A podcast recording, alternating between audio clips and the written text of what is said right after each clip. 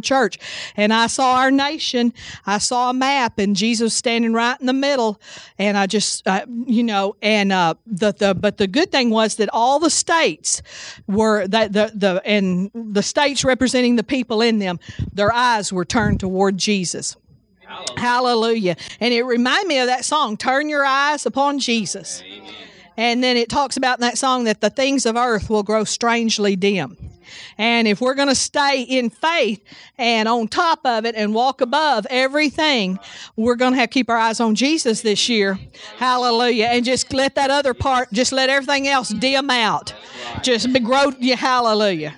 Just praise God. Not that we put our hand in the sand, not that we don't pray, but we just keep a strong focus. And every time the devil tries to jerk your eyes over here to this problem in your life or that, just jerk your eyes back. Say, No, I'm going to walk by faith. I'm going to just keep my eyes on Jesus. Hallelujah. Praise God. And if we do that, if we do that, we will have a blessed and super abundant year and we'll be amazed at how far we go and what God all, what all God is able to do in our lives this year. Amen. Everybody turn and hug somebody tonight and tell them you're glad they're here. Something I want to share with you tonight. And I'm just going to introduce something tonight that we're going to be doing for a few weeks on Wednesday night. and I think it's going to really, really help you. Uh, and it's already helping me a bunch because uh, one of the things that is really helping me this year is that God's put it in my heart to deal with everything. Because I don't know about you, but sometimes I'll get something that I'm just uh, I w- I never call it worrying, but I'm just uh, I'm just well you know try. It's more like a lot of times it's something I need to make a decision about, and I'll be like, oh, and so I'm I'm uh, procrastinating on this decision, and I'm eh, and and it's but it's warting me if that's a word I can use. I don't really know what better word, but uh, and so uh, the Lord said, you know, you got to take every, you got to deal decisively with everything because this stuff is pulling you down spiritually.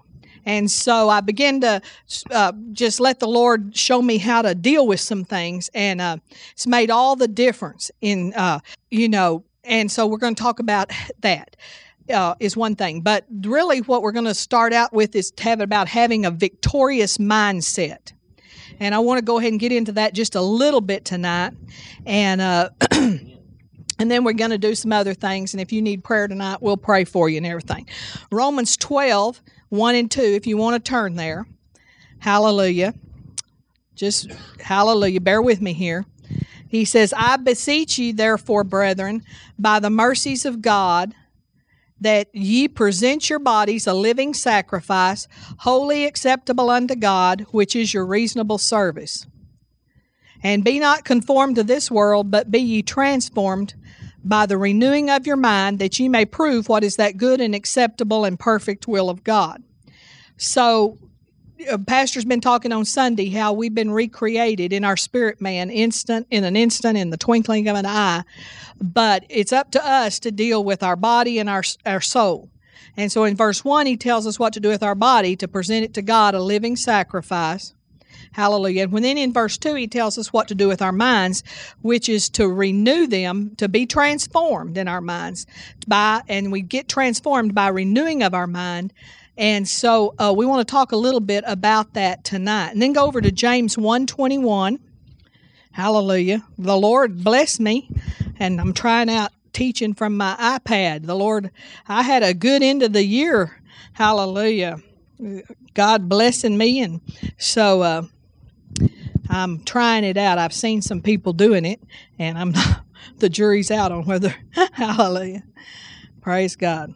Wherefore lay apart all filthiness and superfluity of naughtiness, and receive with meekness the engrafted word, which is able to save your souls. So, going along with, especially the last part of this verse, going along with Romans 12 2, by the, renewing of your mind and that transformation of your mind, and then receiving the word of God engrafted in, so that, and that's what brings our soul to a place of salvation. Our spirits are saved instantly and so we're going to heaven. You can go to heaven with an unrenewed mind.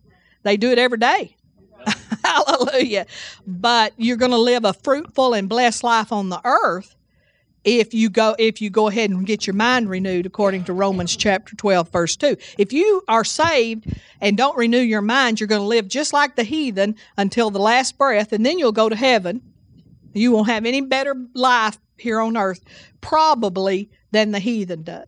Not much. It, well, and to the degree your mind's renewed, your mind may be renewed just enough to, uh, you know, you may have some level of mind renewal, and it's just and so we'll talk about a little bit about that. Engrafted means to get the word of God into your life until you believe it and act it out. Get the word in till the point you believe it and act it out. The, the renewed mind, and this is where uh, this has really helped me. The renewed mind is more than knowing the word. We could quote the word backwards and forwards, and a bunch of us do know how to quote the word. I mean, we've got it in us. We planted it. We've quoted it. We've quoted it enough till it's in us and we can say it. Now, I mean, maybe not whole chapters, but, you know, great quoting of the word, but the renewed mind is not just knowing what the word says and being able to quote it. Because you know what? You can know a recipe and not be a cook. I know that because I don't cook hardly at all. And I know a lot of recipes. I mean, hallelujah. You can know how to sew and not be a seamstress. I know I know how to sew. I got the homemaking award in my senior year in high school because I was in homemaking. I took homemaking three years, home ec three years in high school, and um, and the last year I got this award for sewing, and you know I was I got the whole award for the school at the end of the year for home economics and hallelujah, and um, and I can sew. In fact, over the holidays I was trying to teach my little granddaughter to sew, and we did pretty good. She learned. She learned to sew a straight seam, and she learned to sew a seam by hand, and she learned to sew a button on. And uh, so I could teach her, but I guarantee you, I could not make a dress that I would be seen in. It just can't happen. I mean, I, I cannot do that. So I can sew. I know how to sew enough to teach somebody, but I don't, but I'm not a seamstress. And I can know the word enough even to teach it and still not have a renewed mind. Because um, having a renewed mind is thinking like Jesus thinks. It's acting it, you know you you know you have a renewed mind when you act on the word of God without even thinking. You don't even think about it. You do it without thinking. It's second nature. Then you know your mind's renewed that's when you know you have a whole new way of thinking. I found a new way of living. We sing that song or used to it back in the olden days. That when you get your mind renewed till you have a whole new way of living, a whole new way of acting, a whole new way of talking, and you don't even have to think about it. You don't have to walk around saying, I'm not going to confess that. You're just in process when you're like, I'm not going to confess that. Oh, I'm not going to curse today. Well, you're in process, and praise God for making this decision not to curse today. But as long as you're still having to make that decision, we haven't got there where we've had a total transformation in our mind. Or when it comes to finances, when when the bill comes in and we don't think lack, because as long as we're still thinking lack or fear, we we don't have a renewed mind. But we can still quote the word. We have to be to the place where we tithe without thinking about it. We don't even think about tithing. We have to remind ourselves to release faith because it's so second nature to us just to write the tithe check out that we we could forget to release faith. You know, because it's just boy, that's just you know we don't. And we are we, a lot of us are that way. We've gotten to the place where we write our offering out and. uh Hallelujah. The bank even knows they they don't even, you know, nobody they just it's just automatic. Hallelujah. And so uh, you know you've been transformed in that area, but you could be transformed in the tithing area and still not really have peace about your finances. So we want to get to the place this year where we we not only just know the word, we think different we we are we're transformed. Hallelujah. And so that brings us to the first uh, this is going to be about having a victorious mindset. And that brings us to the first one is the first victorious mindset number one the only one we're going to talk about tonight is the truth will make me free.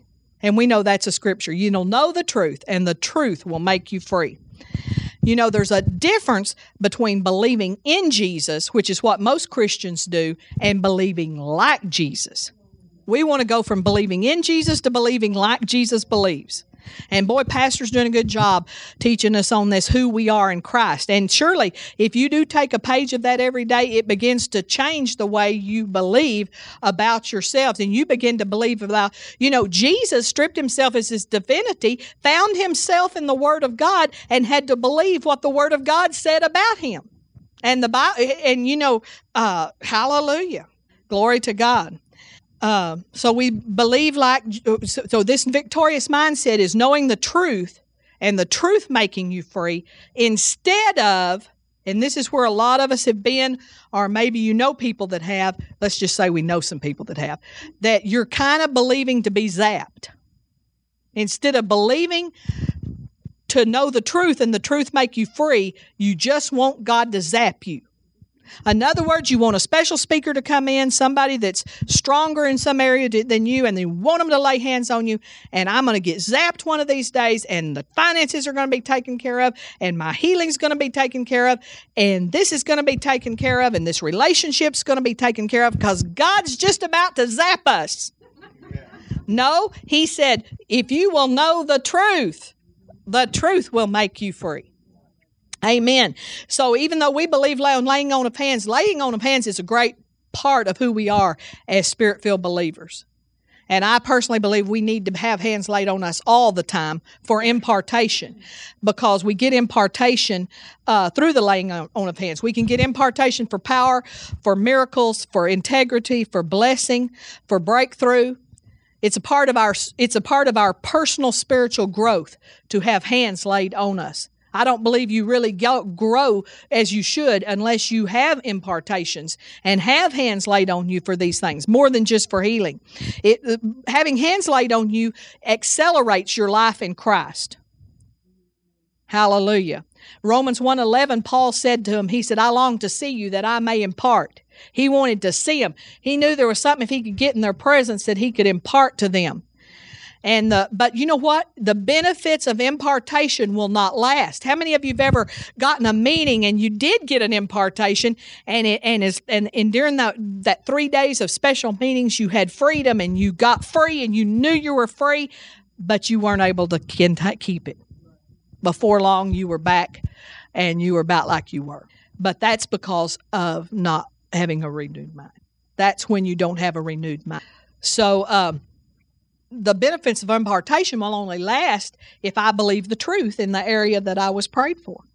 If I know and believe the truth. That's why sometimes you know it does just about no good. You get you find somebody out the mall and they're feared and in fear about something. Maybe a tornado's been or something. You go, well, God's not giving us a spirit of fear, and it's just like, and it might comfort them for a minute, but just here in a minute they're afraid again. Why? Because they don't have a renewed mind. Or you might say, but but Psalm 91 says that we're, we abide in the secret place of the Most High, and, and uh, He gives His angels charge over us. And you know they they don't have a renewed mind; they can't hold on to it.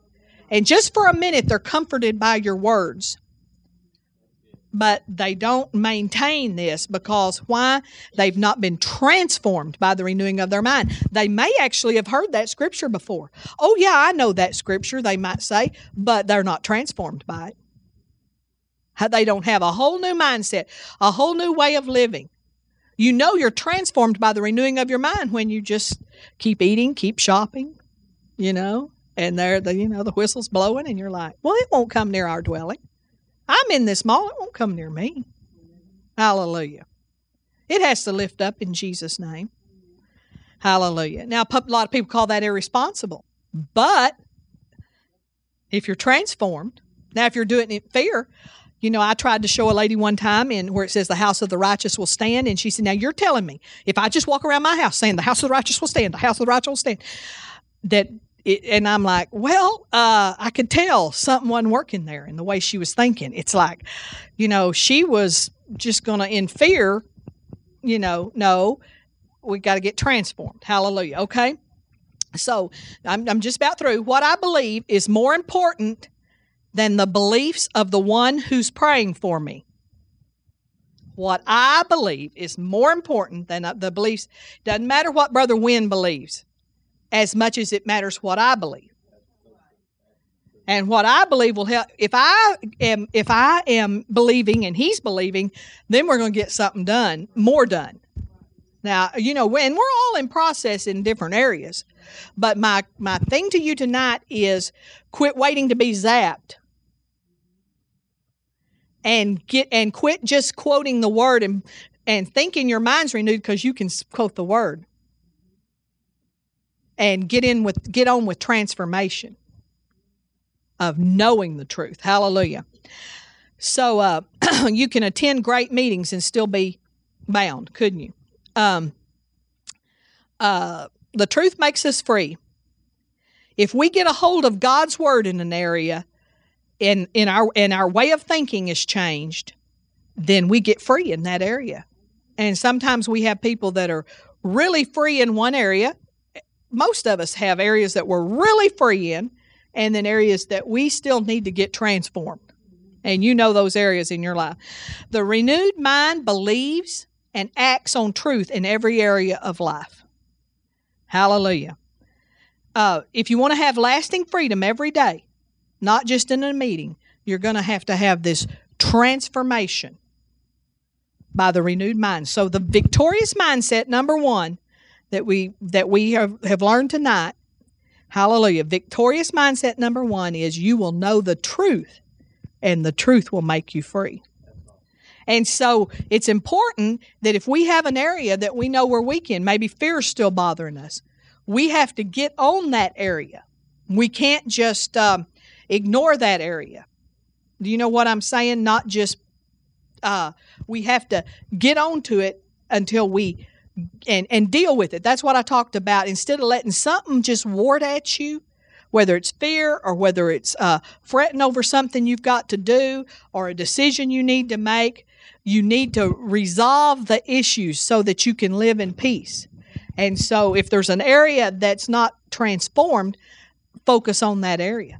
If you know you've got an issue in some area, don't just if you if there's an issue, you know, with your children, do, deal with it. I know the Lord told me, He said, don't don't fall for the thing of they'll outgrow it. That is that is the devil. That is a lie from the pit of hell. You have to deal with things. You have to be the the trainer, the you have to transform them. Hallelujah. Because out just counting on them outgrowing it, even if it's something physical. I know one doctor told us something about Carter and when and he was little and said, "Oh, he'll outgrow it." That is a dangerous place to live. Don't just count on outgrowing bad habits or anything. You know, the people that are rebellious that are still that are 50 years old, they didn't outgrow it. They didn't outgrow it. So you get on it and it's work. It's a thousand times more work tra- uh, raising kids than you thought it was going to be. Easy to get pregnant. Easy to, hey, easy. You think birth is hard. Birth is nothing compared to raising. Birth is over. Sometimes it might take, I've heard of people saying 36 hours, but 36 hours is nothing like a lifetime. Hallelujah. And so, you know, you have this uh, and then hallelujah you we think oh you know i remember when i was a young mom i was like oh if i could just get them through this first year and get them sleeping. The first year's the easy year. That's what you find out. They are well behaved the first year. Yeah. hallelujah. About 18 months. Then you are going to engage and you're going to be really fully engaged for several years and then I always kind of think about seven. If you've really been diligent from 18 months till about six, at about seven, you kind of things kind of lighten up till about 13. And then you better engage. Know, hallelujah. Hallelujah. Well, you better be engaged. You know, you better not just be, oh, yeah, you know, hallelujah. Glory to God. So, praise God for that. Well, does anybody need prayer tonight? Hallelujah. Well, let's receive our Wednesday night tithes and offerings.